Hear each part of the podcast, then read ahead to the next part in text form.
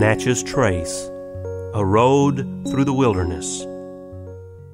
We are making a journey along the Natchez Trace Parkway, traveling from Natchez, Mississippi on our way up to Nashville, Tennessee.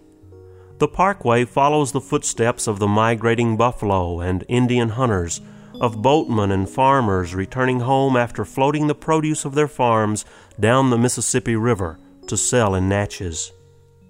The Natchez Trace offers travelers a look at this country's frontier history in the context of the natural setting that shaped the people and cultures that interacted here.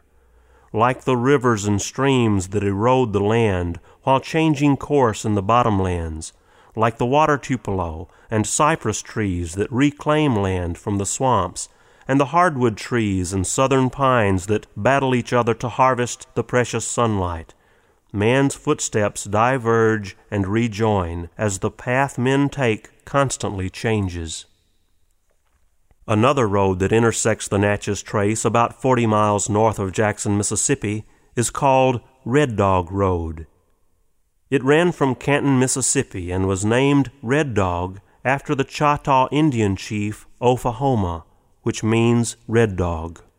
Ophahoma was one of the Choctaw chiefs that signed the Treaty of Dancing Rabbit Creek, where the Choctaws agreed to leave their tribal homeland and move to Oklahoma. That was in 1830. Red Dog Road was opened four years later in 1834. Join us next time when we'll visit Myrick Creek. For Natchez Trace, a road through the wilderness, I'm Frank Thomas.